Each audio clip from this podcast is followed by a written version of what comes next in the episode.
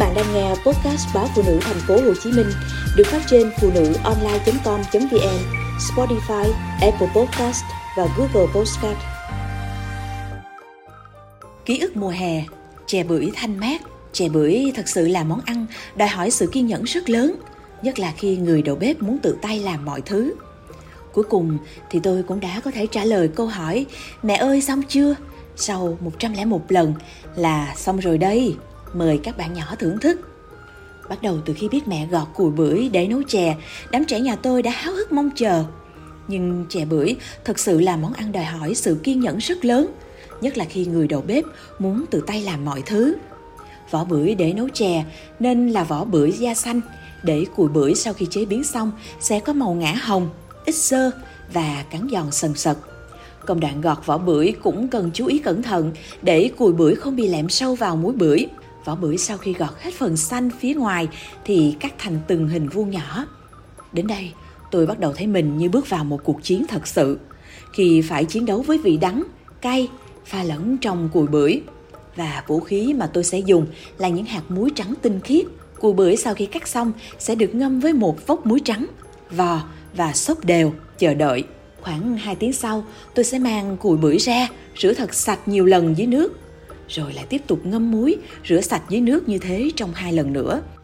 Cho đến khi nếm thử cùi bưởi thì đã thấy hết sạch vị đắng và cay. Thời gian giúp cùi bưởi trở nên ngọt nhẹ sẽ cần sự kiên nhẫn của người làm và tất nhiên là sự kiên nhẫn của các con tôi nữa. Những câu hỏi như mẹ ơi xong chưa cứ độ 5 phút lại xuất hiện một lần. Tôi bèn hẹn lũ trẻ một khoảng thời gian cố định là khoảng 6 tiếng nữa tức là từ trưa bắt đầu sửa soạn làm chè bưởi thì đến bữa cơm tối mới xong.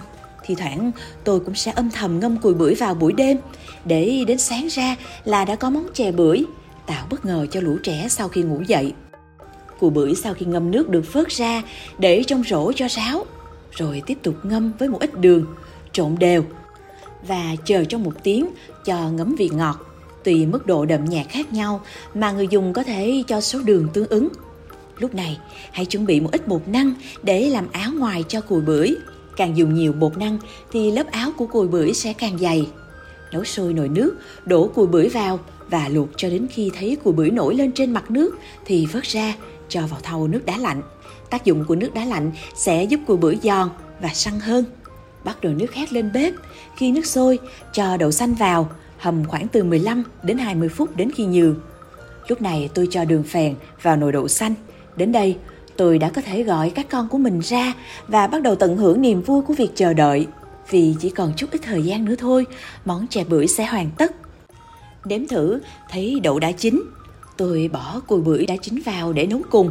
Công đoạn sau sốt là hòa thêm một ít bột năng với nước, cho vào nồi chè, đun sôi thêm một lần nữa.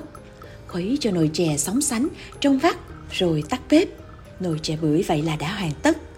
Có nhiều người thích bỏ thêm một chút ít tinh dầu bưởi cho thơm. Nhưng với tôi thì rưới thêm nước cốt dừa lên cho dần lan ra, lan lõi vào từng miếng cùi bưởi, hạt đậu xanh hay nước chè sánh mịn đã làm nên một bát chè bưởi hoàn hảo. Ngồi bên nhau, cùng ăn chè và trò chuyện.